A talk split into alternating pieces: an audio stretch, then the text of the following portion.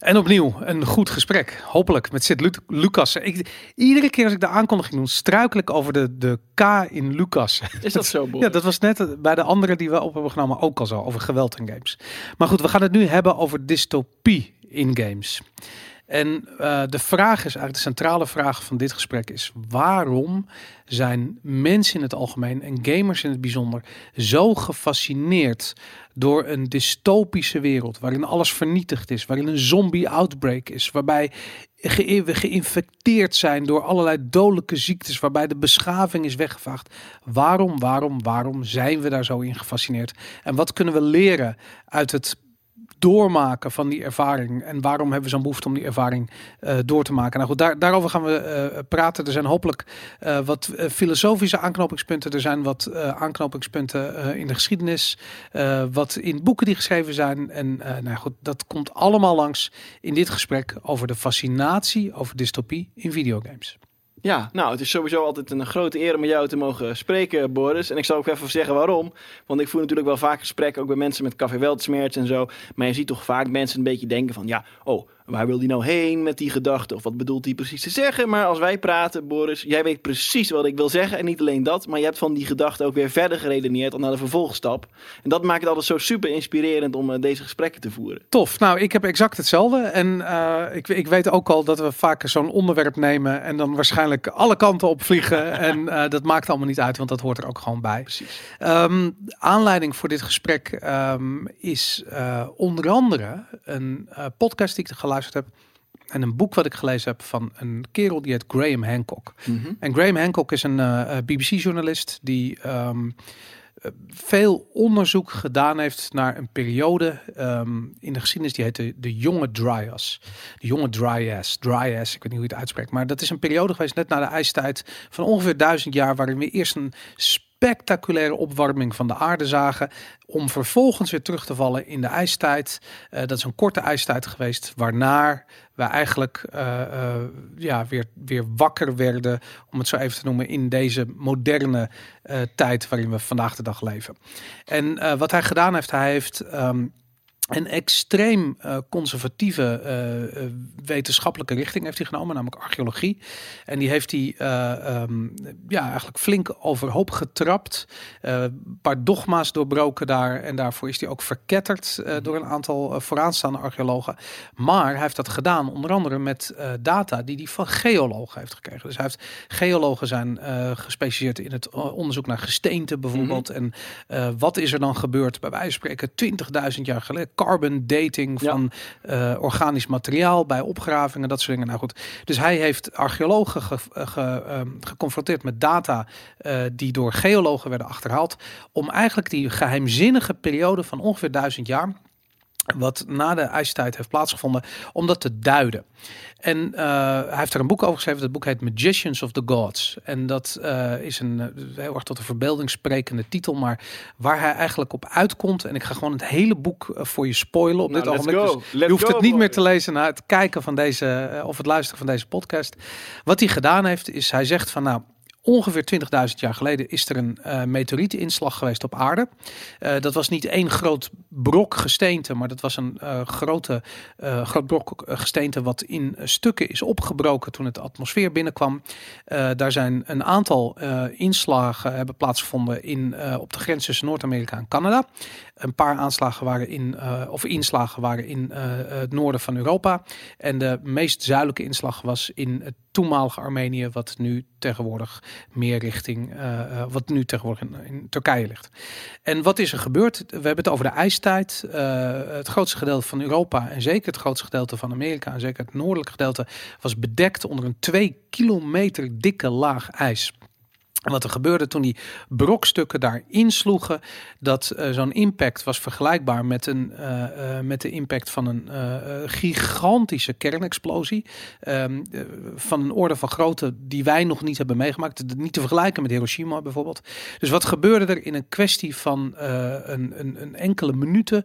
Smolt er miljarden en miljarden liters uh, uh, water. Of tenminste het ijs smolt. En dat, water. Dat, dat, water, dus die, die twee kilometer dikke ijslaag die er boven Canada lag bijvoorbeeld, die, die, die veranderde in water in een kwestie van minuten. Uh, hetzelfde gebeurde in Europa. En uh, het gevolg daarvan was een, een, uh, ja, een, een, een, een evenement, een event wat de mensheid nog nooit eerder had meegemaakt. En dat was namelijk dat er in één keer zo'n grote hoeveelheid water uh, kwam, opzetten. kwam opzetten. Dat, nou ja, goed, letterlijk Noord-Amerika stond onder water. En geologen hebben daar ook de, allerlei soort van sporen van. Van helemaal langs de grens met, met Canada vind je allerlei van de meest bizarre um, ja, die verplaatst zijn. Ja, Geologische nou, restanten bergen die uitgesleten zijn. En wat er gebeurde was, het was natuurlijk niet alleen het water. Met dat water kwamen bomen en, en, en, en, en, en, en stukken rots en weet ik wat. Dat, werd, dat kwam mee en dat sleet weer. Sediment. Ja, dus allemaal van die Grand Canyon-achtige constructies. Die blijken niet over 10.000 jaren te zijn uitgesleten. Nee, dat is in een kwestie van een week is dat uh, ontstaan. En dat is een, dat is een soort mind-blowing uh, ja, alternatieve perspectief. Ja. perspectief. Um, en wat hij gedaan heeft volgens hij zei van nou, dat is wat de geologen zeggen. Um, wat, wat hebben we geleerd uit overleveringen? Wat kennen we uit de oude verhalen?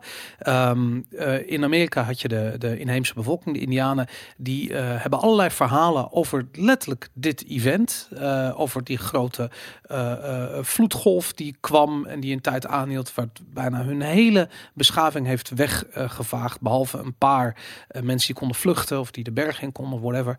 in Europa kennen we natuurlijk Noah's Ark, het verhaal van Noah's Ark. Mm -hmm. Dat is mhm. natuurlijk heel erg. Flood. dat soort dingen, grote vloedverhalen. Nou goed, dus er zijn er heel veel culturen die allemaal vloedverhalen hebben. Ja. Uh, en ook de overlevering daarvan. En uh, als je uh, bijvoorbeeld op zoek gaat. Het is natuurlijk wel een Hebreeuws verhaal, hè? Eigenlijk niet een Europees verhaal. Nou ja, goed. Het, um, er zijn heel veel van dat ja. soort verhalen. Kijk, en heel, te vinden. En alles wat er in de Bijbel staat, in het Oude Testament staat, zijn eigenlijk, tenminste dat is de theorie, zijn verhalen gebaseerd op oudere verhalen en oudere overleveringen. Maar nou ja, goed. In ieder geval, uh, het idee, uh, uh, zijn theorie is um, wat de archeologen namelijk en waar die de hoek om komen kijken, wat er gevonden is, zijn nederzettingen van bijvoorbeeld 20.000 jaar geleden. En die nederzettingen daarin staan hele grote megalithic ja. Rotsblokken zijn er gebruikt, die zijn ja. uitgezaagd. Lovecraftianse architectuur. Absoluut, ja. Nou goed, we, we kennen het van Stonehenge en die, dat zijn kleine brokjes vergeleken met wat er nu bijvoorbeeld bij Kotepli Tepli, dat is in, uh, in, in Turkije gevonden is. Dat is een hele nederzetting, die is bewust begraven door uh, de toenmalige bewoners, uh, misschien om iets te bewaren.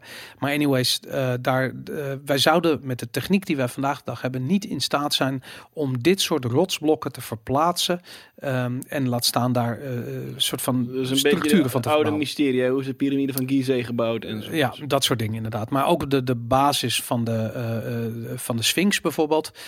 Dat geologen zeggen van nou, die Sphinx heeft onder water gestaan. En het de laatste, laatste keer dat er water was in, in Egypte, dat is zo lang geleden. Dat komt helemaal niet overeen met de verhalen over wanneer de Sphinx dan gebouwd zou zijn. Dus eigenlijk die kennis is allemaal veel ouder. Nou, en eventjes de clue van zijn hele verhaal. Um, wie zijn de magicians of the gods?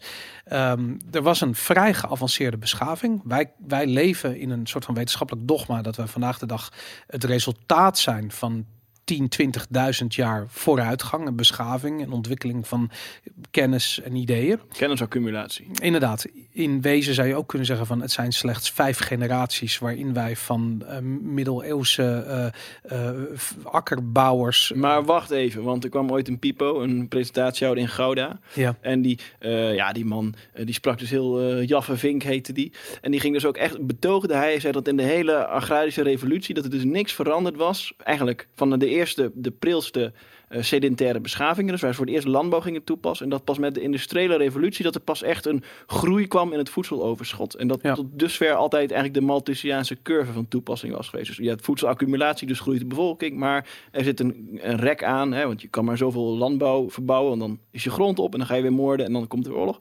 En, eh, en er kwamen allemaal mensen gingen tegen hem in. Hè, dus mensen die hadden geografie gestudeerd en biologie. En die gingen allemaal tegen hem in. En hij zei, maar u is onzin, u heeft onzinstudie gevolgd. Ging al die mensen wegtikken. Mhm. En op een gegeven moment zei ik tegen hem, ja, maar wat je nou zegt, hè, dat er geen enkele verandering is geweest in de landbouw Mhm. die bepalend is geweest. Vanaf de prilste jagers-verzamelaars tot en met de industriële revolu- industriële revolutie is aan- aantoonbaar onwaar.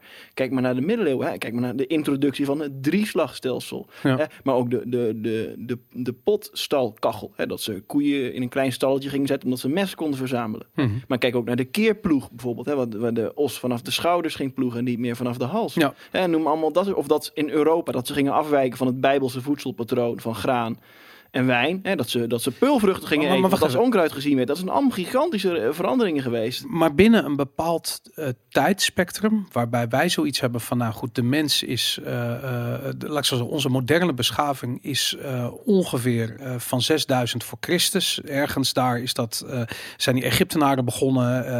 de, daarvoor had je de Mesopotamiërs, maar daar begon het wel ongeveer. En wat hij dus zegt in het boek van nee, dit is allemaal veel ouder dan dat. Sterker nog, 20.000 jaar geleden was er een geavanceerde beschaving die in staat was om eh, eh, geavanceerde vormen van wiskunde, eh, sterrenkunde, landbouwtechniek en architectuur hadden ze. Dat is waar Plato over vertelt als hij het heeft over Atlantis bijvoorbeeld. Maar in andere, ja, in, in andere culturen heeft het andere namen. Maar goed, het, het zou om dezelfde soort, of om dezelfde beschaving gaan. Die beschaving woonde op een eiland. Eh, dat eh, toen die meteorieteninslag heeft plaatsgevonden en al dat smeltwater dus de, eh, de zee invloeide, is de zeespiegel 450 meter gestegen. En dat is niet gebeurd in een kwestie van duizend jaar. Dat is gebeurd in een kwestie van een week tot twee weken maximaal. En eh, wij zijn eh, bijna 20% van het land op aarde verloren aan de zee op het moment eh, toen de ijstijd zo abrupt eindigde en al dat smeltwater dus de zee instroomde. Nou goed, dat is zijn idee. Stel je voor, zit, en dit is, dit is gedachte-experiment wat hij doet in het boek. Stel je voor, onze moderne beschaving zou van vandaag of morgen eindigen. De zeespiegel stijgt zo erg dat alle eh, geavanceerde technologie en gebieden die we hebben, die, die verdwijnen onder water. en gewoon het doemscenario Jesse Klaver. Daarom, inderdaad, dit gaat gebeuren. De overlevenden zijn de mensen die op dat ogenblik op een, op een schip zitten, bijvoorbeeld. Of eh, toevallig op een plek bevinden waar ze niet onder water komen. Dat zou kunnen. Er zijn, er een handvol. Ja, maar misschien kan het schip ook weer door een vloedgolf worden. Whatever. Maar in ieder geval, er, zijn een, er zullen altijd wat overlevenden zijn. Wat doen die op dat ogenblik? Die gaan eh, contact zoeken met eh, inheemse volkeren die nog, eh, weet ik veel, misschien in Afrika of in de Amazone leven, waar ze rupsen eten om te overleven. Die mensen zijn gespecialiseerd in overleven. Ja. Maar wat doe je op het moment dat jij als enige soort van erfgenaam over bent gebleven van een van geavanceerde beschaving. Je probeert die mensen wat van die kennis mee te geven. En het eerste wat die eh, kennis dan is, is het waren landbouw eh, of uh, jager-verzamelaars. Dus Ja. dat geef je ze mee. Je leert ze landbouwbedrijven, je leert ze architectuur, je leert ze wiskunde, je leert ze sterrenkunde. En misschien nog wat medische kennis, nou goed, dat soort dingen. En dat is het, eh, dat verhaal komt dus heel veel voor vanaf de Egyptenaren tot de, eh, eh, de oude opgravingen die ze doen, bijvoorbeeld nu in Turkije. Eh, maar ook de Maya's kennen exact dezelfde overlevering van een zogenaamde god of een wijsheid of weet ik, een wijs figuur. Ja. En die komt met kennis. En die komt met dat soort kennis aanzetten. Dus zijn hele theorie is van waarom is het ondenkbaar als de mens 200.000 jaar geleden ontstond? Waarom is het dan ondenkbaar dat als wij in staat zijn om in vijf generaties van simpele eh, akkerbouwers in de modder te evalueren tot mensen die met elkaar kunnen praten over de hele wereld door middel van mobiele telefoons. Die we kijken alle techniek die we hebben. Als dat in vijf generaties kan plaatsvinden, waarom zou dat niet een keer eerder zijn gebeurd? Ja, ja, ja, maar dat zegt dus ook Aristoteles. Hè? Dus als Ja. Aristoteles de oude Griekse wijsgeer heeft over het bestuur, bestuderen van geschiedenis. Ja. Zegt eigenlijk geschiedenis is irrelevant. Hij zegt geschiedenis is alleen maar het plaatsen van gebeurtenissen in de juiste volgorde. Je hebt veel meer aan poëzie. Want poëzie dat drukt een soort eh, heldenmoed uit. En dan kun je jezelf als mens aan scherp slijpen en bepaalde deugden ontwikkelen. Dus eigenlijk is poëzie een superieure kunstvorm aan geschiedenis. Hè? Ja. Als je zo naar geschiedenis gaat kijken. Ja, waarom? Omdat die Grieken ook een heel cyclisch wereldbeeld hadden. Dus denken van nou, een beschaving komt op. Hè, in het begin is het alleen nog april, leven in hutjes. En daarna gaan ze steden bouwen. Komt het tot bloei, ontstaat de handel. Hè, gaan we handelsvloot ook de wereld Ja. inzenden. Wordt het rijk, wordt het ook decadent. Hè, worden mensen wat zwakker. Wordt het allemaal gezapig. En langzamerhand worden we overheerst door brute barbaren. Die nog echt eh, ja, met hun eh, handen het voedsel uit de grond trekken. Bij wijze van spreken. Hè, die Maar dit, eh, eigenlijk Ja. omschrijf je hier een dystopische wereld. ja, ja, maar dit- dit is een cyclus. Maar dat verklaart ook, kijk, industriële revolutie, waar ik het zojuist over had. Had. Hè? Want die Jan Hm. van Vink die moest uiteindelijk ook zeggen... oh, nu u dit heeft gezegd, ah, ja, u heeft een punt. Ik kan nu alleen nog maar verder praten. Alsof u dat niet gezegd heeft, wat u zojuist zei. Dat was wel Hm. grappig. Hm. Maar juist de industriële revolutie kwam het idee van een progressieve vooruitgang. Dus Ja. dat, je, dat je een vorm van vooruitgang kon creëren... waar eigenlijk geen terugval meer mogelijk was. Dus industriële productie van voedsel, om iets te noemen. hè, De kunstmest die uitgevonden werd, elektriciteit. En bijvoorbeeld dat wij eh, al onze data op een computer kunnen zetten. Dat we, dat we in één mailtje ontzettend veel informatie kunnen vastleggen. En naar China kunnen sturen of naar onze kleinkinderen of op een, op een USB-stickje. En dat er ontzettend veel data-accumulatie is. Waardoor de groei van kennis eigenlijk exponentieel wordt. Dat idee dat kon Aristoteles niet bevatten. Hij, Nee. hij dacht alleen maar er zijn revoluties. Maar de volgende generatie heeft ongeveer qua mens dezelfde inborst als de volgende. Dus die willen ook weer macht hebben, die willen ook weer veroveren. En zo gaat het door. En dan komt er een keer een aardbeving en die schudt die hele Acropolis eh, weer naar de grond en dan gaan, enzovoort. Dus dat cyclische wereldbeeld, dat past perfect bij wat jij omschrijft. Ja, En de industriële revolutie is een compleet lineair denken over hoe geschiedenis loopt. Daarom. En dat, maar dat lineaire denken, dat is best wel bizar. Want het, er is maar een rotsblok van 30 kilometer doorsnee voor nodig om al het leven op aarde weg te vagen. Sterker nog, om de aarde in een, in een brandende vuurzee te veranderen, waar geen leven meer mogelijk is. Stel dat dat zou gebeuren en het zou vervolgens eh, fast forward 100.000 jaar later en de aarde is weer enigszins teruggekeerd naar in de vorm waar het was en er is weer wat water en weet ik veel. Mhm. En er ontstaat nieuw leven. Dat leven zou niet in staat zijn om zich te realiseren dat er ooit zoiets als de mensheid bestaan. Maar wij kunnen toch ook dinobotten opgraven? Omdat de, eh, eh, de, de vernietiging niet totaal was. Dus de impact van die, eh, eh, eh, van die meteoriet die de dinosaurus 65 miljoen jaar geleden heeft weggevaagd, dat was een relatief klein object. Maar een, een wat groter object zou al het leven op aarde wegvagen. Dus, en daar is vreemd genoeg niet zo heel veel voor nodig. Maar goed, dit is, dit is waar de conclusie van het boek van hem naartoe Ja. gaat. En dat is heel erg interessant. Ehm, eh, ik probeer het eventjes eh, eh, kort samen te vatten. Ehm, waar het om gaat is dat ehm, er zijn in alle opgravingen waarbij eh, de carbon dating terugwijst naar minstens 20.000 jaar oude eh, plekken, zoals bijvoorbeeld die plekken in Turkije, dat Kotepli Tepli, um, Kotepi Tepli heet het, eh, wat iets als bolvormige berg of weet ik wel heet het, maar goed hebben ze dat gevonden. Ehm, eh, dat wordt ongeveer 20.000 jaar geleden gedateerd. Ehm, hetzelfde met de Sphinx. Als ze kijken naar de Sphinx en de piramides eromheen, er is een soort van ehm, ja, overeenkomst met hoe de sterren eh, eh, eh, staan op een bepaalde punt in de tijd.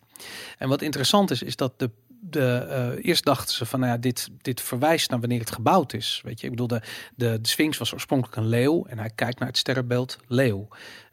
Waarom? Weet je, iedereen dacht van, nou ja, zodat we weten wanneer dat gebouwd is.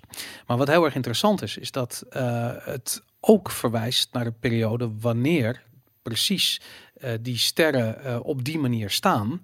Eh, en die periode is nu. Dus die periode is op een punt ongeveer tussen de 20 en 25.000 jaar nadat eh, dat eh, er eventueel zoiets gebeurd zou Is zijn. dat ook niet waar mensen dan over heeft over het tijdperk Aquarius? Ja, nou, dat, dat, dat lijkt erop. Dus de, de Maya-kalender eh Oh, wijst... die loopt af. En dan zal de apocalypse komen, maar dat is niet gebeurd. Ja, nou goed, ik, ik ben geen, ik weet helemaal niets van astrologie en sterrenkunde, maar in het boek wordt wel het een en ander uitgelegd. Ehm, in ieder geval het punt wat hij maakt, hij zegt van wat er gebeurt is, er is een meteoor met daar achteraan een hele string aan rotsblokken. En om de zoveel tijd komen wij eh, eh, kruist de baan van die meteoor kruist de aarde. En eh, soms is dat niet zo erg. Dat gebeurt sowieso twee keer per jaar dat we het staartje kruisen. En dan heb je van die zo- zo'n meteor shower, weet je, dan zie je die, die, die, die, kun je die vallende sterren zien, weet je, een vallende sterrenregen hebben we. Eén keer in zoveel tijd hebben we wat grotere inslagen. We hebben er eentje in Siberië gehad, begin eh, 1900 of 1908 of zo, was er vrij grote inslag in Siberië. Misschien moeten we dan ook even het filmpje erbij pakken van de Majora's Mask. Want heb je ook dat... Heb je dat? Ja, dat staat in de, in de ready. En dat, eh, dat filmpje, dat zou moeten... Maar wacht, laat me eerst mijn punt maken. Ik wil voor de, want ik anders dan, dan, dan zien we dat de maan... De maan Laat me nou mijn punt maken. Wacht. En wat hij dus zegt is van die eh, alles wat er eh, eigenlijk gevonden wordt, is, is een waarschuwing dat wij op een bepaald punt in de tijd opnieuw die meteoriet gaan kruisen. En dat, be- dat punt in tijd, dat is in 2040. En of ergens in een periode tussen 2000 en 2040. Dus we zijn er bijna. Maar het interessante is dat uh, hij dus eigenlijk zegt van wij, worden gewaarschuwd door een, uh, uh, door een, door een, hoe noem je dat? Door een, door een beschaving die niet meer bestaat. Die is weggevaagd bij de vorige keer dat dat gebeurd is.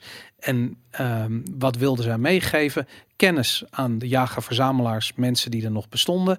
En een boodschap. En een boodschap voor de toekomst is van zorg dat je niet met die soort van, hoe noem je dat, dat je geen herinnering meer hebt, maar neem deze kennis mee. Zorg dat je dat je meeneemt de kennis van wat ons overkomen is, zodat het niet nog een keer gebeurt. Dat is, dat is zijn punt van, in, in dat boek. En ehm, wat ik interessant vind, is dat wij dus blijkbaar in media en in videogames een soort van obsessie hebben met een wereld die vernietigd wordt. We zien het ook terug in oude verhalen. We zien het terug in de Bijbel. Maar je ziet het ook terug in oude inheemse verhalen. Uh, dat gaat echt terug tot de aller, allereerste. De Fimbulwinter natuurlijk. Uh, absoluut. Het komt overal in terug. Maar het komt ook terug in videogames. Het komt terug in onze mediaconsumptie. En het interessante is van stel je voor. Hoe deal je met trauma? En dat is vaak door het opnieuw beleven van de gebeurtenis. Dus op het moment dat je dat wij soort van onderbewust een trauma hebben meegekregen. Weet je, zoals kinderen die vandaag de dag geboren uh, worden, een oorlogstrauma kunnen meekrijgen van twee generaties geleden. Zo uh, zouden wij. Ja, maar dan zeg ik dit, Boris. Iedereen wordt altijd uh, geboren als verzetsheld. En niemand wordt ooit geboren die bij de SS zat of zo omdat het niet zo letterlijk is. Het gaat om, het, het gaat om de, de, de, psychologische aspecten van, van angst, de waarschuwing. Weet je, net als dat als jouw over, over, overgrote opa is opgefroten door een leeuw, is het uh, uh, ook biologisch gezien erg belangrijk dat jij een angst voor leeuwen meekrijgt. En die, nou ja, goed, diezelfde angst over hoe wij door de steppen achterna werden gezet door grote beesten, zorgt ervoor dat mensen nu een burn-out krijgen, omdat ze dezelfde overlevingstechniek en de stress en weet ik veel wat, ja, in deze maatschappij leidt tot, tot ziektes, bij wijze van spreken. Maar waar komt het vandaan? Dat is gewoon een, een, ja, een, een, overblijfsel uit de tijd dat we dat soort uh, mechanismes nodig hadden om gewoon te overleven in het wild. Nou ja, als je zegt op, op zo'n manier, echt letterlijk bijna op, op DNA-niveau, krijg je ervaringen mee vanuit het verleden die je, die je vormen. Zo hebben wij ook een voorliefde voor dystopische werelden. Dus als je dat op dezelfde manier zou interpreteren, net als dat wij een, een, een stressreactie hebben uh, als reactie op bedreiging, wat functioneel is op het moment dat je uh, tegenover een leeuw staat, of tegenover een beer, of weet ik veel wat, maar wat in deze maatschappij geen functie, geen functie meer heeft, zo, zo worstelen we ook met die dystopische wereldbeelden. Dat zit in ons. We hebben allemaal gezamenlijk met elkaar een liefde voor uh, dat blijkbaar opnieuw ervaren. Maar waar komt het vandaan? Niemand weet het. En hij zegt eigenlijk, hij geeft een soort van, van, van, van, van kapstokje. En hij zegt van nou, wat als we nou zo'n liefde hebben voor dat soort content, doordat we moeten herbeleven het trauma wat er toen gebeurd is. Dat het eigenlijk een waarschuwing is, wat gewoon in ons DNA zit. Weet je, ik bedoel, er is generatie na generatie aan de verhalen verteld van we hadden een maatschappij en die is vernietigd. Alles wat we hadden is weg. Iedereen die we lief hebben, die is dood. Um, en dat is letterlijk de. Dat is de zombie-apocalyps, maar het is ook de wakker worden in een vreemde wereld, wakker worden in een verlaten wereld, in een wereld die fundamenteel anders is dan, uh, dan de wereld zoals die gisteren was. Dat soort ideeën. Ja, maar dat is natuurlijk ook uh, andere perspectieven mogelijk. Je kan ook gewoon zeggen, ja, we zitten vast in een soort routinematig kantoorbestaan. En eigenlijk is alle lol weg, alle spanning is weg. Je wordt nooit meer door een leeuw achterna gezeten. Dus je gaat verlangen naar een wereld waar je die boerinstincten die je hebt uh, weer kan ja, uitleven. Dus dat is een idee. Mhm. Maar uh, ook bijvoorbeeld uh, dat de wereld gewoon complex is geworden. Dus uh, neem maar eens een voorbeeld als een meisje versieren, om maar iets te noemen. Mhm. En dat is vandaag een heel complex spel. heeft met statusverschillen te maken. Dat heeft ook weer te maken met subtiele sociale interacties. Nou, heel lastig. Maar mhm. ga naar de dystopiewereld. Nou, wat moet je kunnen? Je moet een beetje kunnen vechten. Een beetje bescherming kunnen bieden. Een beetje kunnen jagen. Dat er voedsel is. Je moet een beetje kunnen bouwen. Dat je niet in de winter buiten hoeft te zitten. Maar dat je beschut bent tegen de elementen. Nou, en dan ben je er al. Dan ben je gewoon op dat moment een aantrekkelijke gast. Want jij hebt de skills die je nodig hebt om te overleven. Simpel, overzichtelijk. Precies, overzichtelijk. Ja. En dat mensen die overzichtelijkheid kwijt zijn. in een maatschappij die zo subtiel eh, aan elkaar hangt. Van allemaal subtiele sociale interacties en staatsverschillen. Dat dat ook het verlangen voedt naar een soort uh, Mad Max. Hè. Ik denk dat is maar, deels islamitische staat. Is ook daar deels uit te verklaren, uh, denk ik. Hè. Dat om, om in deze maatschappij te kunnen floreren heb je een totaal andere interactie nodig dan in die eerculturen. Hè. Dus wat ga je doen? Je wilt op een gegeven moment vernietiging. Dat je weer van, vanaf ja, iets kan overheersen en dat je, dat je mensen uh, aan je kan onderwerpen en dan is het allemaal weer overzichtelijk. Behalve dat in de meeste dystopische eh, films en, en videogames jij de enige overlevende bent. Of er is een handjevol, er zijn er weinig. Ja. Maar het idee dat jij alleen bent, is vaak een thema in dat soort games. Dus je bent alleen in een volledig vijandige wereld. En dat is iets wat, eh, eh, ja, wat toch ook wel heel erg terugkomt. Ik bedoel, er zijn 30 miljoen zombies, maar jij bent in je eentje. En hoe kwetsbaarder jij bent, hoe, meer, hoe leuker we het vinden. Weet je, want hoe groter de odds zijn, hoe meer wij aangewezen zijn op ons overlevingsinstinct, des te primairder Ja. voelt het aan. En dat, is, dat, dat vond ik het interessante daarvan. Dat, dat, dat zo, dat, maar ik heb dat altijd voor vanzelfsprekend genomen. Van waarom, waarom zijn die zombie games zo leuk?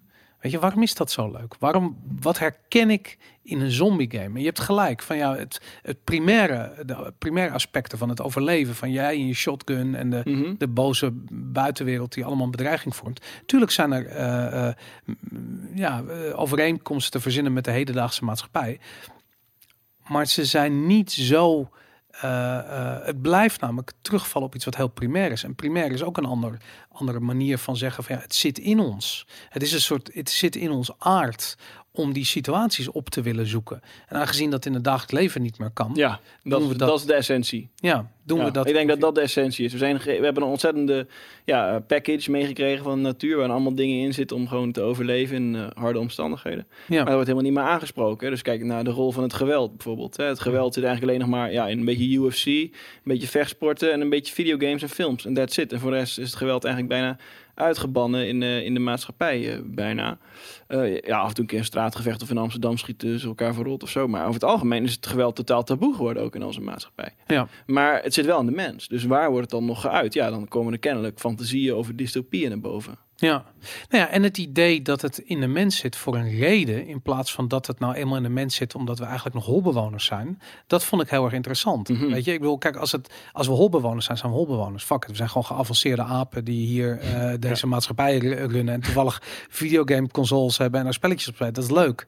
Maar het zou ook daarvoor een reden kunnen zitten. Weet je, dat het een, een, een soort van informatie meegeeft van eh, jongens, pas op. Weet je, hier zit een, hier zit een probleem, hier zit een bedreiging die, eh, eh, waar je iets mee moet. En Ja, maar dat is ook typisch toch aan deze maatschappij het bagatelliseren van angst. Ik heb er laatst nog een artikel over geschreven toevallig. Eh, dat ging ook over angst. Dus en dat is heel vaak zo als tegenwoordig argumenten doen er niet meer toe. Want als wij in gesprek zijn, ik win het debat door jou naar beneden te halen in sociale status en door je psychische well-being eigenlijk in Ja. vraagteken te zetten. Ben je eigenlijk wel gezond, eh Boris? Dus wat je dan krijgt is, ja, maar je denkt uit angst. Hè? Dus wat je, je komt met een heel realistisch scenario over wat er in de toekomst zou kunnen gebeuren, gebaseerd op feiten, statistieken, Mhm. prognoses, geschiedenis. ja, Ja, maar je denkt uit angst. Hè? Dan ben je eigenlijk al weggezet. Want je motief is onzuiver. Dus wat je zegt is onzuiver. Dus je deugt niet als mens. Dus alles wat je verder nog gaat zeggen maakt eigenlijk niet meer uit. Dus we hebben in onze maatschappij ook heel erg... eh, hè, dus alles wat met geweld en met angst te maken heeft... dat, worden we, dat gooien we in het taboe. En dat, eh, dat, ja, dat nemen we eigenlijk niet meer serieus. En dat zetten we weg in een hoekje. Terwijl, eh, wat jij net zegt... eh, ja, maar wacht eens even. Misschien kan die angst wel reëel zijn. ja. Ja, dus wat een totale andere aanvliegroute is. Nou ja, vooral omdat wij eh, ons totaal niet bewust zijn van het. Eh, eh, van hoe dit systeem werkt. Weet je, het feit dat wij eh, bij wijze van spreken dat iedereen een, in deze maatschappij een burn-out krijgt en dat daar een, een, een soort van metafysisch of hoe noem je dat eigenlijk een fysiologisch effect achter zit, wat gewoon over is gebleven uit de oertijd toen wij stress nodig hadden. Weet je, adrenaline boost, Mhm. je, je, je glucose gaat omhoog, daar heb je extra energie, kun je wegrennen en weet ik veel dat soort shit. Dat hadden we toen gewoon nodig om te overleven. En nu heb je dat helemaal niet meer nodig om te overleven. Sterker Nee. nog, stress is op de werkvloer iets standaard. En, en wat voor stress hebben we het dan over? Ja, weet ik veel, een e-mailtje Ja, sturen. precies. En er staat niks existentieels meer op het spel. Hè? Dus in, dat, eh, in, dat, in, die, in die dystopische toestand staat er iets existentieel op het spel. Ja. Leven of overleven. Sterven of voortbestaan. Maar het lijkt wel alsof we die wereld beter begrijpen dan dat we deze Natuurlijk, wereld. natuurlijk had ik het erover. Want dat is allemaal bureaucratisch en heel complexe, subtiele sociale interacties en zo. Eigenlijk zijn die, die eigenlijk ons aan de max al zitten. En heel veel mensen hebben ook niet de, de, de bagage om daar goed mee om te kunnen gaan, denk ik. Hm. Eh, of nou, dat zien we ook wel. Hè. Denk maar aan Jordan Peterson die ook of dat soort dingen heeft. Ja, wat doen we met mensen met laag IQ, weet je wel? Ja, het is een taboe, daar gaan we niet over praten. Maar Ja. ja, iedereen moet maar programmeur worden van, eh, van JavaScript of zo. En dan is iedereen aan het werk of zo. Hè. Een, beetje, een beetje dat idee. Eh, oh, Ja, oh. Wat gaan we met taxichauffeurs doen als straks iedereen de Google-auto drijft? ja.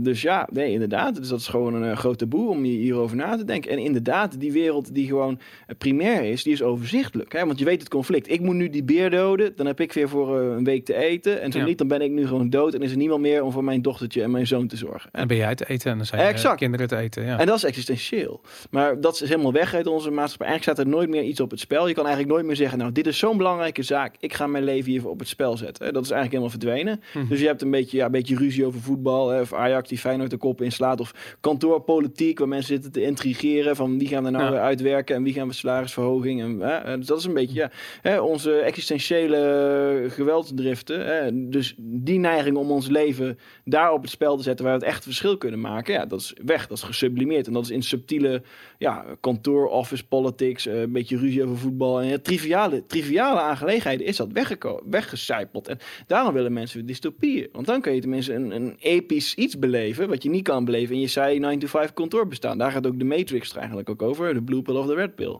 Ja. ja, behalve dat het, dat het totaal niet rationeel is. En dat, dat, dat we dus eigenlijk als gamers massaal eh, overdag leven in een, in een eh, ingewikkelde wereld. Om vervolgens een soort van escapisme toe te passen. Mhm. Zodra we de Komen computer aan... epische escapisme Eh, daarom, inderdaad. Ja. En om, om te vluchten in een, in, in, een, in, een, in een wereld waarin het puur om overleven gaat. Omdat we dat zo hard nodig hebben, blijkbaar. En ik vind juist het perspectief heel interessant. Dat Ja, je dat, kan jezelf bewezen, bewijzen. En nu kan je jezelf heel moeilijk meer bewijzen.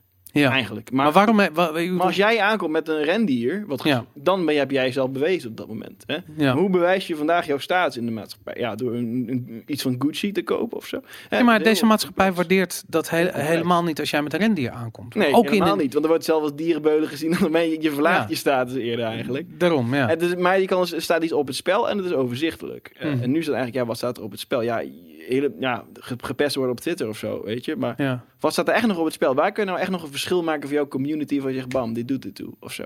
Ja. Dat is heel lastig. Ja, en maar ik moet je zeggen, ik vind dat online exact hetzelfde. Ik, ik heb ook zoiets van, kijk, als je kijkt naar het doel van eh, videogames die zich afspelen in de dystopische wereld, kan zou je kunnen zeggen van ja, het is altijd overleven, weet je. En Ja. misschien moet je, weet ik veel, een, een, je dochter zoals in The Last Ja, of Us meenemen. Ja. Weet ik veel, ze, ze verzinnen wel wat. Evil 2. Komen Da daar krijg je dat soort shit inderdaad, ja. En dat, ehm, eh, maar, maar anyways, ik, ik bedoel dat eh, in feite moet je alleen daarin, daarin overleven. Maar eh, hoe je dat doet, ehm, dat, daar praten we niet over. Weet je, het thema van dat soort games is altijd ehm, die, die, die, die vreemde wereld. Weet je, die, eh, die bedreiging die anders is dan de wereld vandaag de dag. Terwijl onze wereld vandaag de dag genoeg bedreiging kent. Weet je, ik bedoel, je kunt wel zeggen van ja, er, er is eigenlijk geen geweld meer in de maatschappij. En als je een eh, Gucci tasje hebt, dan ben je succesvol. Maar Ja, Ja, daar komt het op neer eigenlijk, toch? Maar Maar ik bedoel, wij- eigenlijk heel, heel badinerend en eigenlijk heel regressief en heel hedonistisch. En dan komen de mensen als Nietzsche, die zeggen van nee, we moeten een soort heroïsche wil uitvinden, want dit, dit kan onze toekomst niet zijn. Ja, maar wat is het, wat, wat het concrete doel daarin is, dat ontgaat me in die. ehm, kijk, dat, je kunt zeggen van eh, dat we de behoefte hebben om, ehm, eh, ja, om geconfronteerd te worden met dat soort situaties.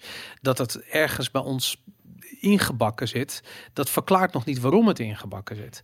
En dat, en ik serieus, ik heb nog nooit iemand daar iets over horen zeggen. Ik heb dat altijd voor vanzelfsprekend genomen. Behalve in dat boek Magicians of the Gods. Behalve in dat boek. Omdat hij zegt van ja, wat erin zit is het overleven in een dystopische wereld. Die heeft namelijk plaatsgevonden en die kan weer plaatsvinden. Kan, kan morgen weer plaatsvinden bij wijze van spreken. Ik bedoel, Mhm. er kan morgen kan er een meteorietinslag zijn die onze beschaving wegvaagt. We zijn wat dat betreft vrij kwetsbaar. Eh, we kunnen er niks tegen doen op dit ogenblik. Misschien over tien jaar is dat anders. Maar anyways, ik bedoel, de, eh, de waarschuwing is duidelijk. En het eh, herbeleven de hele tijd van dat trauma kan ook een soort van helende werking hebben, maar ook een, een, een, een soort van waarschuwing zijn van deze keer moet het anders. Ja, nou, ik wil daar dus graag een, een fragmentje uit een eh, game bij tonen. Wat ik al noemde, Majora's Mask. Oké. Want eh, wat jij het over had, eh, Boris, dat ging dus over de inslag van komeet. Nou, en in Majora's Mask Ja. vind ik er perfect bijpas. Want daarmee wordt die komeet gesymboliseerd als de maan. Mhm. En je hebt drie dagen de tijd om het te voorkomen. Drie dagen. Dus je weet dat het staat te gebeuren. Je moet jezelf verhouden tot dat scenario. Net als de mensheid. Die weet, oh die meteor komt eraan. Kunnen we wat tegen doen? Zijn we niet al te laat? Is onze techniek toereikend? Nou, en in Majora's Mask heb je dus drie dagen de tijd. En als je faalt, dan wordt alles weggevaagd. Ja, ja dat, is, de- dat is inderdaad zo'n zo'n zo'n thema. Ja, fantastisch. En dan begint ook alles weer overnieuw. Dus je zegt, net, dat was een soort, een soort cyclus met een reset op het einde. Dat is ook in Majora's Mask. zo. Dus als je faalt, na drie dagen Alles begint het overnieuw. Precies, ja. het begint overnieuw. Nou ja, kijk, dat, dat, dat overnieuw beginnen, dat is letterlijk eh, als dat verhaal van eh, ehm, eh, Graham Hancock waar is. En heel veel wijst er naar dat dat waar is. Ik bedoel, natuurlijk, er zijn ook wetenschappers die zeggen van dit is totale onzin. Maar ehm, ik moet zeggen dat zijn verhaal steeds meer tractie krijgt en steeds meer eh, eh, eh, onderschreven wordt door eh, eh, vooraanstaande wetenschappers. Ehm, ja, dan kan ik me voorstellen dat het inderdaad zo'n soort zo'n reset is. We beginnen letterlijk overnieuw. En eh, ik bedoel, je kunt je bijna niet voorstellen van stel dat er nu een, een, een, een dat onze maatschappij wordt weggevaagd, dat ze niet over 20 of 30.000 jaar meer, weet ik veel, je, je, je iPhone vinden of die PlayStation. Alles wat wij hebben, al die gebouwen, behalve de Ja. allergrootste constructies, die gaan weg. En dat was ook het doel van die megalithic structures. Mhm. dat, daarvan weten ze van ja, dat gaat over 10, 20.000 jaar gaat dat gewoon nog staan. Terwijl de rest gaat weg zijn. Dus ik bedoel misschien dat ze de, de, de Empire State Building nog vinden eh, eh, over 20.000 jaar. Weet je, ik weet het niet. Maar om heel eerlijk te zijn, denk ik dat bijna alles wat we hebben, dat, dat wordt gewoon weer stof. Ja, nou in een oude Nintendo 64 game, waar ik ook een, eh, fragmentje voor heb, bijvoorbeeld de game eh, Dark Rift, Ja. heb je ook precies eh, dit uitgebeeld. Dus als we dat even kunnen bekijken. Grappig dat je heel veel Nintendo games hebt gevonden Ja, die dat. ik had vroeger dus een Nintendo 64. Dus ik Ja. had dus een fragmentje ook van Dark Rift. Dan kan je ook precies zien dat die gebouwen op de achtergrond... dat daar eens een grote beschaving Ja. heeft bestaan. Maar ja, dat die ook uiteen is gevallen in ruïneblokken. Ja. Nou, dus precies wat jij zegt. Hè, dat er grote constructies zijn die eigenlijk de... Ja, de, overmoed, de overmoed van de mensheid tonen. Hele grote dingen bouwen. Waarmee we lekker laten zien dat we belangrijk zijn. Maar geef het tijd. Het zal allemaal weer afbrokkelen. Het zal allemaal weer tot stof vergaan. Dit is ook wat er over eh, Atlantis, wat, wat Plato over Atlantis zegt, is dat het de hoogmoed en de ijdelheid was die ervoor gezorgd en de goden hebben daardoor eh, de, de Atlantis gestraft. Hè. Dat, Mhm. dat, is, dat is iets wat, wat vaak terugkomt. Maar eh, vooral dat destroyed beauty is een thema Ja, wat je hier ook ziet. Hè. Exact. Ja, dat, is, dat, dat, dat kennen we uit, eh, we kennen het uit Killzone, we kennen het uit Ja. Gears of War. Dat Ja, zijn ja, ja, ja, ja. dat zijn games die het ook echt heel erg uitdragen. Van, eh, eh, ik denk Gears of War nog wel het meeste van alles. Gears of War is Ja. echt een, een eh, ja, weet je, daar zie je de, de, de, de, de, de vervallen kathedralen. Dat is altijd zo'n heel mooi symbolisch beeld. Ja, Destroyed Beauty. Dat Als is- ik, daar, ik heb daar een filmpje als we meteen ook door mogen naar het, het filmpje inderdaad van Killzone. Ja. Dat wil ik meteen ook graag laten zien. Dus het filmpje van Killzone. Eh, dat is ook een perfect fragment. Want dat gaat dus over eh, Scholar Visari. En dat is eh, ja, een beetje de bad guy. Hè, die Mhm. epische speeches houdt om Ja. de Hellgast aan te, te voeren. Maar uiteindelijk, ja, jij bent een beetje de good guy. Eigenlijk speel je een beetje het Amerikaanse leger. Maar dan de Earth Federation Force en bla bla. Uh-huh. En uiteindelijk kom je met die Visari oog in oog te staan. En dan Ja. is natuurlijk de vraag, maak je hem af of maak je hem niet af? Hè? Mhm. En op dat moment is het eigenlijk al geëscaleerd, want er is eigenlijk al een atoombom afgegaan en er is al straling die zich al verspreidt over de, over de wereld. En wat ga je nog doen? Hè? Mhm. Maar er wordt ook al eigenlijk gesuggereerd in die game van ja, maar wacht even. Dus eigenlijk is die Visari nog het enige ankerpunt van die oude maatschappij die eerder bestond. En je kan zeggen, ja, je bent een klootzak en je bent in opstand gekomen, dus je moet dood. Maar wat is de consequentie? Hè? Welk anker is er dan nog om die samenleving samen te binden? Wie kan nog die Helgas tot de orde roepen? Is er nog maar enige infrastructuur, enige organisatie? En hij zegt ook, you will beg me to restore order. En als ze het helemaal vooruit projecteren, eigenlijk Ja. denk ja, die game. Ik vond het einde vond ik eigenlijk een beetje laf en slap, want ja, die Visari die is natuurlijk wel ja, de epische schurk. En wat is de game als een schurk dood is? Is vaak niks. Kijk naar Resident Evil zonder Ja. Albert Wesker. Nee, hè? En hij had de, de mooiste speeches en zo.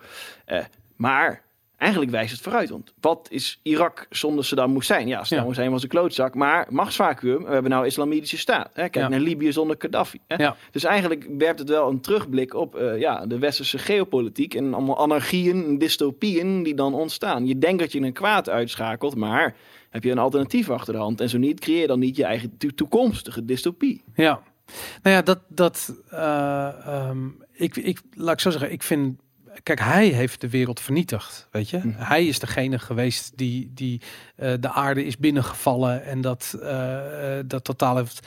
de vecta en niet, niet de aarde. Ja, later wel de aarde, toch? Oh ja, ik, Eerst, ik, heb, ik heb alleen deel 1 en 2 gespeeld. Ah, oké. Okay, ja, nee, later speelt het zich wel op de aarde af.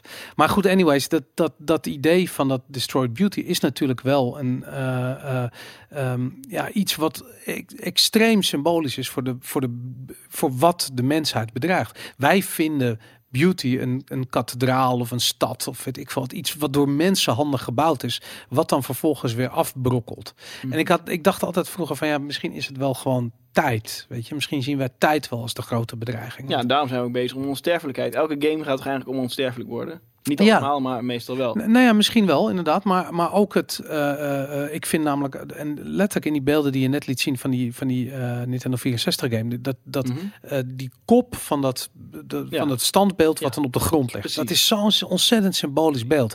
En eigenlijk is het tijd. Want dat is wat tijd dingen doet. Of wat tijd doet met dat soort oude monumenten. Aan de andere kant heb ik zoiets van. Maar misschien is tijd wel veel te makkelijk. Weet je, wel misschien is tijd wel gewoon iets wat erbij komt kijken. Maar niet waar het werkelijk om gaat.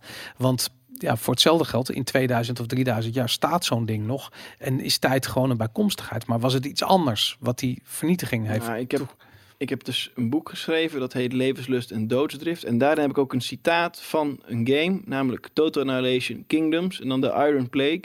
En dan zegt hij op een gegeven moment: dus Father Time, Father to us all, we'll see it all dust, then castles, then dust again. Ja, Dus dat cyclische concept, je, je bouwt iets op, maar de tand destijds, nou, die schaaft alles weer vlak. En uit het stof zullen we weer nieuwe dingen opbouwen. maar dat idee dan, hè? Als je kijkt naar ons tijdsbeeld, voor onze, laat ik zo zeggen, ik zat op school 20 jaar geleden en de mens, de moderne mens was ongeveer 6000 voor Christus een beetje actief. Dat was een beetje wat ik mee Nou, van de Bijbel. Ja, dus zoiets. Dat weet ik veel. De, de, de, de Egyptenaren, weet je, dat was een. Je had dan in Ja, de Mesopotamië. Mesopotamië, de, de, de Ifraat en de Tigris, daar ging het op. Daarom, inderdaad. En dat werd later verschoofd. Dat dan wa- waren, eh, weet ik veel. Dan werd de, de, de Egyptenaren werd als de eerste. De oude Egyptische cultuur was een van de eerste echte georganiseerde, beetje moderne. eh, wat is eh, nou modern dan? ja, weet, weet ik veel. Wat- wat- wat was gewoon, ze hadden een Dat leger. modern, dat is archaïs. Maar, maar goed, anyways, dat, daar begon het allemaal een beetje. Terwijl, ehm, dat is gewoon raar, weet je. Als je kijkt naar de, de, de mensheid is 200.000 jaar oud. En het enige wat wij, waar wij toe in staat zijn, is, is dat stukje. Dus als je dat cyclische aspect hebt, wij zijn niet in staat om de cyclischheid ervan te zien. Wij zijn Ja, alleen maar in staat. Tenzij Oswald Spengler. Ja, de Untergang des Armoedlandes. Dus dat, dat oude lot wat die oude beschavingen getroffen is, kan ook Europa weer treffen. Ja, behalve dat het oude lot van oude beschavingen helemaal niet een, een, een, wetenschappelijk gegeven is. Dat is gewoon het. Ik bedoel, dit is Nee, maar daarom is het ook een speculatief boek natuurlijk. Nee, dat snap ik. Maar ehm, er wordt ook niet over gesproken. Er wordt ook niet. Nee, omdat iedereen dus dat lineaire denken, hè, want wat we al, wat we al zeiden, hè, geweld moet weg, hè, Ja. eh, angst moet weg. Ja, Dus de ratio. Je moet eh, positief denken, hè, want dan, anders krijg je burn-out op je baan. Hè, dus om Hmm. je 9-to-5 baantje te kunnen aan, aan te kunnen, moet je voortdurend met positiviteitsimpulsen worden ge, ge- opgepept. Ja. Dus je moet positief denken. Dus vooruitgang, lineaire progressie in de geschiedenis. There we go.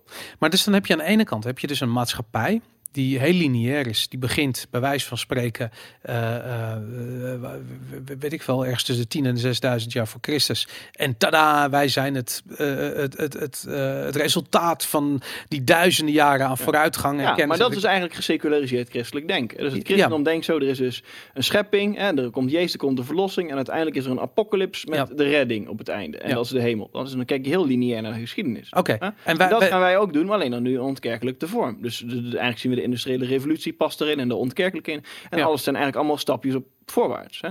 Ja, behalve dat we, of tenminste, dat is waar. En daarnaast zijn we dus in ons vrije tijd, zijn we die cyclische gedachten, zijn we aan het cultiveren in de vorm van videogames. Exact. Nou, dat, en dat is dus dat heidense wat dus overleefd is, ondanks de, de, ja, eigenlijk de, de verchristelijking van de Europese cultuur. Maar en waarom zijn we ons niet bewust? Ik bedoel, en met we bedoel ik, waarom, waarom is men zich niet bewust van het feit dat het contrast zo groot is? Dus aan de ene kant die, eh, die cyclische gedachten waarin we te maken krijgen met totale vernietiging van de, van, van de mensheid.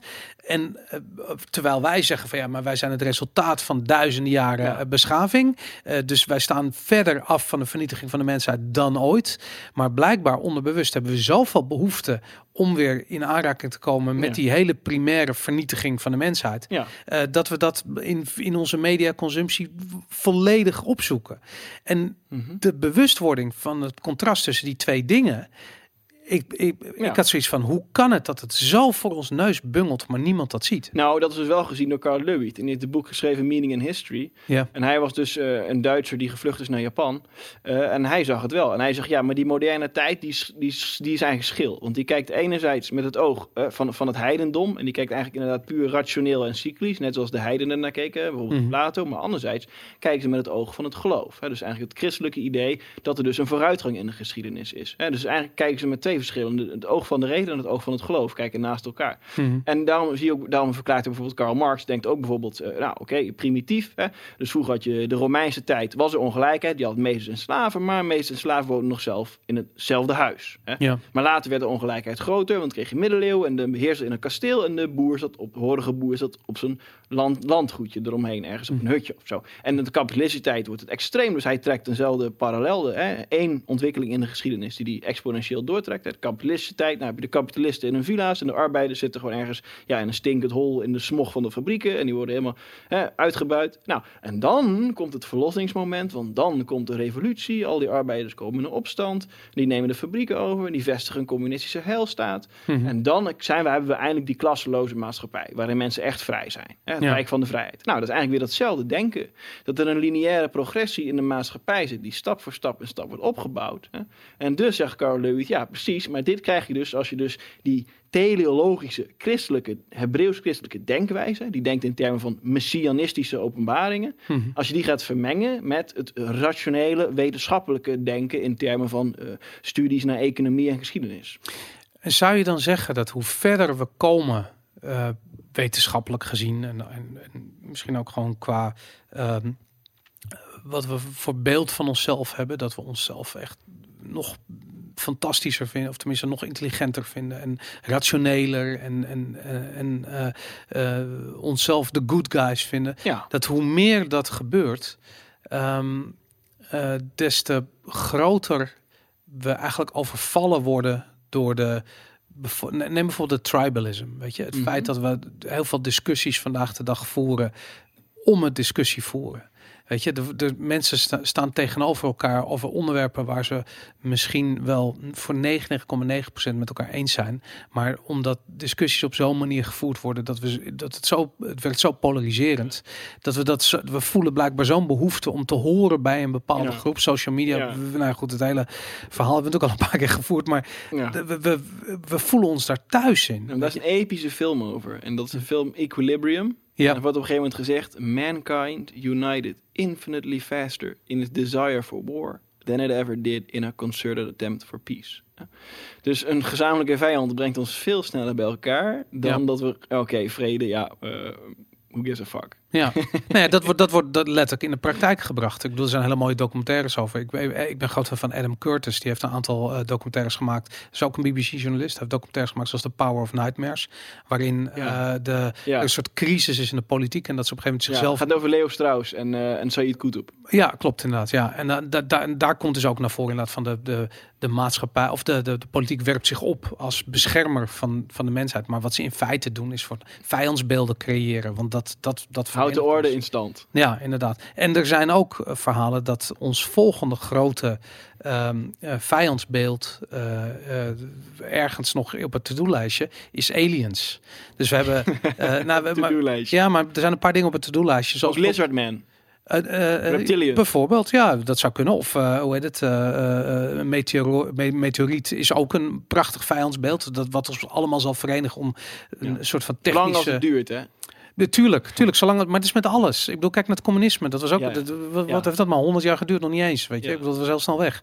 En, nou, in eh, China duurt het nog voort. ja, oké, daarom, weet je. Daarom zeg ik ook 100 jaar. Maar goed, het, het, ehm, uiteindelijk, eh, dat soort dingen zijn altijd tijdelijk. En dan verzinnen we weer, weer wat nieuws. En dat, eh, maar daarom vind ik het mooi, soort van aan de ene kant, dat we dus die, de het in die videogames, die, die, die, die, ja, die situatie weer opzoeken. En dat we misschien eigenlijk ook op die manier ook wel heel erg ge, bespeeld worden. Nou, misschien een mooi voorbeeldje om nog even bij te pakken. Bijvoorbeeld eh, Resident Evil 3. Hè, dat gaat ook eh, over de dystopische stad. gaat over de val van eh, Raccoon City. Hè. Ja. Dus het gaat ook over justice. Hè. Het idee van, nou, die Umbrella Corporation. Nou, die is eigenlijk een medisch-farmaceutische industrie. Maar die creëren biologische wapens. Die creëren virussen. En er moet een Mhm. afrekening plaatsvinden. Ja. Maar ja, ondertussen is de stad al gevallen. Is over, overspoeld met zombies. En dus wat ga jij nu doen? Je moet ontsnappen. Het gaat weer puur om het overleven. Nou, alleen zombies is niet meer genoeg. Dus je hebt nou ook de Nemesis, die je ook nog eens een keer extra achtervolgt.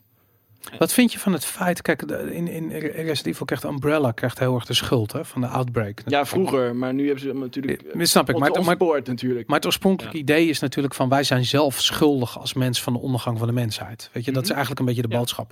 Precies hetzelfde als wat ze zeiden over Atlantis. Van de bewoners van Atlantis werden, eh, eh, ja, we waren over het paard getild en ijdel en weet Ja. ik veel wat voor slechte eigenschappen allemaal. Ja. En daardoor hebben ze eigenlijk die, die ondergang op zichzelf. Over, waarom hebben mensen de behoefte om zichzelf de schuld te geven van de ondergang van de mensheid? Ja, nou dat is dus heel, heel Resident Evil heel mooi eh, altijd eh, naar voren komt. Hè? Dus het, de, zoektocht ook naar een superieur wapen. Hè? Mhm. Eh, dus je hebt ook Wesker's Report. En dat is ook geniaal, want in Wesker's Report zegt Wesker bijvoorbeeld van... ja, biologisch wapenonderzoek, ja, dan ben je natuurlijk een evil als je dat wil. Maar Ja. als je onderzoek wil doen naar de remedie van een biologisch wapen... ja, dan ligt het heel anders, want dan ben je de good guy. Dus waar ligt de grens? Je kan niet een remedie op een biologisch wapen onderzoeken... als je niet zelf het biologische wapen al hebt... of tenminste ook mee produceert. Ja, Dus eigenlijk is de strijd tegen biologische wapens de perfecte cover-up om biologische wapens zelf te ontwikkelen. ja. Dat is een hele goede inderdaad, ja. Dus we zijn, we, jij zegt eigenlijk ook, we zijn wel schuldig aan, het, aan de ondergang van de mensheid. Ja, wat denk je van een resistente ziekenhuisbacterie om iets te. Hè? Nee, maar kijk dat, naar de- dat, dat lijkt me ook heel apocalyptisch. Maar kijk, kijk naar de opwarming van de aarde. Dat is, ik bedoel, het is een, een, een, soort van eh, eh, pijnlijk thema. Ik zie Ja, veel maar ik denk eigenlijk dat we nog eerder kapot gaan aan, eh, aan resistente ziekenhuisbacteriën. Dus die, Ja. die op een gegeven moment immuun zijn voor penicilline en dergelijke. En dat die in ons vlees gaan terechtkomen of zo. Dat dat veel gevaarlijker is, ook door de monocultuurvorming van de mens. Dat we daar nog eerder aan kapot zullen gaan dan aan eh, global warming. Ja, er zijn vier grote bedreigingen eigenlijk voor de mensheid. Tenminste, wat, wat ik ervan begrepen heb. Twee daarvan, eh, eh, daar hebben we niets van invloed op. De eentje is inslag van een meteoriet. Dat zou de beschaving, of eigenlijk al het leven op aarde kunnen wegvagen. En de andere heeft te maken met gas, wat in het ijs opgeslagen zit op Antarctica en op de Noordpool. En op het moment dat de opwarming van de aarde doorgaat en dat ijs smelt allemaal, dan zouden wij letterlijk kunnen stikken, omdat onze atmosfeer geen zuurstof meer eh, bevat. Of eh, in ieder geval een te hoog concentraat van dat gas. Dus dat, dat weet ik. En dat, dat, ja, ergens ligt het lot in ons eigen hand. Ik denk dat, we- weet je wat, ik vraag me dat af. Van waarom is het zo belangrijk om de mensheid de schuld te geven van de ondergang van de mensheid? Stel dat er een, eh, een, een meteoriet is gekomen die, de, die, die onze beschaving heeft weggevaagd 20.000 jaar geleden. Of eh, misschien nog wel eerder nog een andere of weet ik veel wat. Maar Mhm. eh, waarom is dat onze schuld? Weet je, we- ja. en wij hebben dan altijd van ja, de goden, of tenminste niet wij, jij, jij en ik, maar mensen in die tijd, de goden hebben ons gestraft. Onze hoogmoed komt voor de val. Dat soort, dat soort algemene wijsheden doen dan hun intrede. Ehm, en dan heb je het idee van ja, het is onze eigen schuld geweest. Waar Ja. denk je dat dat vandaan komt? Ja, eh, een doelen stellen. Wat wij mensen altijd doen is doelen stellen naar de toekomst en dan gedisciplineerd toewerken naar een doel. Mhm. Maar dat vergt veel van jezelf, want je moet jezelf weer toe aanzetten. Ja, Maar als je nu het excuus hebt dat de aarde toch al naar de kloot gaat, want eh, de wederkomst van de profeet of eh, de global warming en we gaan allemaal naar de kloten, ja, dan valt in één keer die verplichting van je af om een lange termijn planning voor je leven te het maken. is gewoon heel praktisch. Het is gewoon van, kom op jongens, niet bij de pakken neerzetten. We, hebben het, we kunnen er nog wat Ja. van maken. Zoiets Ja. Wat ik nog wel graag wil, eh, wil voorleggen is ook nog een, stukje uit Resident Evil 2. Hè, als je Ja. in de, de factory komt, want ik vind daar ook die dystopische sfeer. Ja, vind ik in dat filmpje vind ik ook zo mooi weergegeven. Dus Resident Evil 2, daar speelt ook een, eh, een groot deel zich af in een fabriek. Mhm. En dat, eh, daar heb ik ook een eh, filmpje van. ja. Eh, op een gegeven moment kom je bij het einde van die, van die fabriek kom je ook aan. En wat je dan ziet, is dat je de hele panorama van de stad kunt overzien. op Dat is dit? moment. Oh, nou. Nee, dat is niet dit stukje, maar dat is wel het spel waar het over gaat. Ja. Maar je ziet op een later moment in het spel, kom je op een gegeven moment, eh, dan kan je de hele panorama van de stad overzien. En Ja. je hoort dan echt letterlijk de kreunen van de zombies opstijgen uit Ja. de, ja, de eh, heel belangrijke scène in alle zombie films slash games. Ja. Dat overzicht op een gegeven Ja. moment. Je ziet dan een pa- panorama van de stad. En je ziet ook de maan en de verlaten fabrieken. Die worden opgelicht in de helwitte gloed. Terwijl je daar dus in de achtergrond nog de chaos ziet die door de zombies is aangericht. En dat je dan echt dat moment van die intense dystopische verlatenheid. Mhm. Die drukt zich dan zo erg diep af in de speler. Dat, je dan, dat het zo'n soort existentiële indruk op je maakt. Ja, en dat zijn de momenten waarop ik me als gamer begrepen voel. Dat klinkt heel raar, maar Mhm. ik hou zo erg van zombie games precies door dat moment. Dat gevoel dat je helemaal alleen bent in een volledig vijandige wereld. Ja. Als laatste Ja. eh, Desolatie. de, ja, totale desolatie. En ik, ik weet niet waarom dat zo resoneert bij me. Maar ik denk dat het bij heel veel mensen resoneert. En het, het ja, of het nou God of War is, waarin jij als enige goed met je zoon, what- whatever, tegen die vijandige weer. Of dat het een zombie game is, waarin je het in je eentje opneemt. Eh, ja, je bent de enige. De, de, de, alles wat de mensheid is, is op jou aangewezen om te overleven. En dat, ik blijf dat gewoon fascinerend vinden. En ik, ik, ik heb echt het idee van, stel dat wij inderdaad de nazaten zijn van die handvol overlevenden van zo'n cataclysmische gebeurtenis ergens in eh, eh, 20.000 jaar geleden, dan kan ik me voorstellen dat dat gewoon toch ergens een soort van verhaal is of een soort eh, trauma is wat van generatie op generatie op generatie op generatie is meegegeven. En uiteindelijk, ja, net als dat we het in ons DNA hebben zitten om te vluchten voor dat wilde beest. ehm, en dat we ook fysiologisch daarop inspelen. Misschien zit hier ook zoiets in. Ja. Ja, wat ik zelf ook een prachtige dystopische game vind is Bioshock. Ja. Dus als we dat ook even kunnen bekijken. Want dan kan je dus weer terug op de schuldvraag. Hè? Van ja, maar waarom willen wij mensen toch altijd de schuld geven aan ons mens? En dat vind ik ook mooi in Bioshock. Want dat het eigenlijk. Het begint eigenlijk met laten we rationeel leven. Hè? Gewoon kijken naar het leven hier op aarde. En geen goden erbij, geen mensen Ja. verheerlijken. Maar het eindigt er toch wel mee dat bepaalde mensen de genetische code kraken en zichzelf dan allemaal krachten kunnen geven. Mhm. En op die manier ontstaat er ook weer een, eh, ja, een superklasse van mensen met speciale krachten, die anderen dan niet kunnen eh, betalen. En zo ontstaat er een soort dystopische eh, maatschappij. Het idee is nou, de hele wereld is zo corrupt, hè, die zijn zo afgedreven van het pure kapitalistische rationele principe. Laten we maar onder de zeespiegel een nieuwe stad bouwen hè, met verlichte, progressieve Ja. technologie. En dan gaan we die nieuwe levenswijze daar vormgeven. En wat is de les uit deze game, heb je het gevoel? Ja, ik vind het heel dubbelzijdig. Want in de eerste eh, game leer je eigenlijk een beetje van... ja, de kapitalistische filosofie van Ayn Rand is toch niet zo goed. Hè? Want zie maar, hè, de, hoogmoed van de mens... dat ze genetische experimenten gaan doen met zichzelf. En Ja. dat er toch weer een, een klasse van sub-onderdanen ontstaat. Maar in vervolg, deel 2 gaat juist helemaal de andere kant op. En zijn juist collectivisten de vijand. Kut game is dat dat. En die willen dan eigenlijk van ja, nee, maar we moeten alles eerlijk delen. Hè? En mensen zijn gelijk. En als er dus geen gelijkheid is, ontstaat er ook onrechtvaardigheid. Dus we moeten alles doen om ervoor te zorgen dat we samen alles eerlijk delen. ja. En dat ontaart ook in een dystopie. Maar die, kijk, bij die eerste game, daar, zie- daar zie je heel duidelijk, soort van de, de eh, we- weet je, we zijn puur rationeel. En we wanen onszelf groter dan, dan, dan, dan God. Wij zijn Mhm. de crea- Ja, wij- no wij- gods, no kings, only man. Inderdaad, precies. Het wordt letterlijk gezegd, we creëren deze wereld helemaal zelf in een, in een, een vijandige omgeving. We gaan niet overle- En wat gebeurt er? Ja, het wordt een totale puinzooi. En waarom is dan de vraag? Ja, omdat we eigenlijk gewoon de, eh, eh, ja, de hoogmoed komt voor de val. We hebben ons groter gewaand dan, dan, eh, dan, dan, dan Dat we waren. Ja, en da, da- maar ook dan God en ook dan, ja, hoe noem je dat? De mens kan nog altijd met het onvermogen om met zijn eigen vermogens om te gaan. Ja, misschien is dat het wel inderdaad. Dat we gewoon, en het is toch ook logisch. Ik bedoel, geef een mens de, de eh, kennis over wetenschap en het duurt niet lang voordat we een atoombom ergens afsteken.